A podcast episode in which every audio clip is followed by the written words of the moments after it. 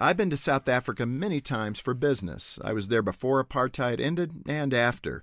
The difference that change caused in South Africa was amazing to witness.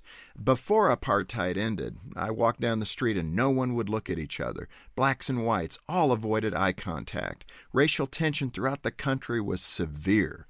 After apartheid ended, the transformation was remarkable. Blacks and whites not only made eye contact, they started talking to each other and smiling at each other. There was such a difference in the way people treated each other. I had to ask about it. I stopped and talked to a black man on the street one day, and he looked at me and said, What's changed? That's easy. It's called dignity. Wow, that was probably the greatest one word lesson I've ever had in my life.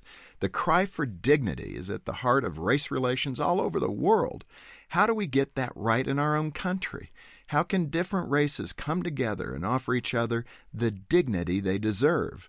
There's no one answer to that question, but I know where the process starts. We have to take a risk and become friends with someone from another community.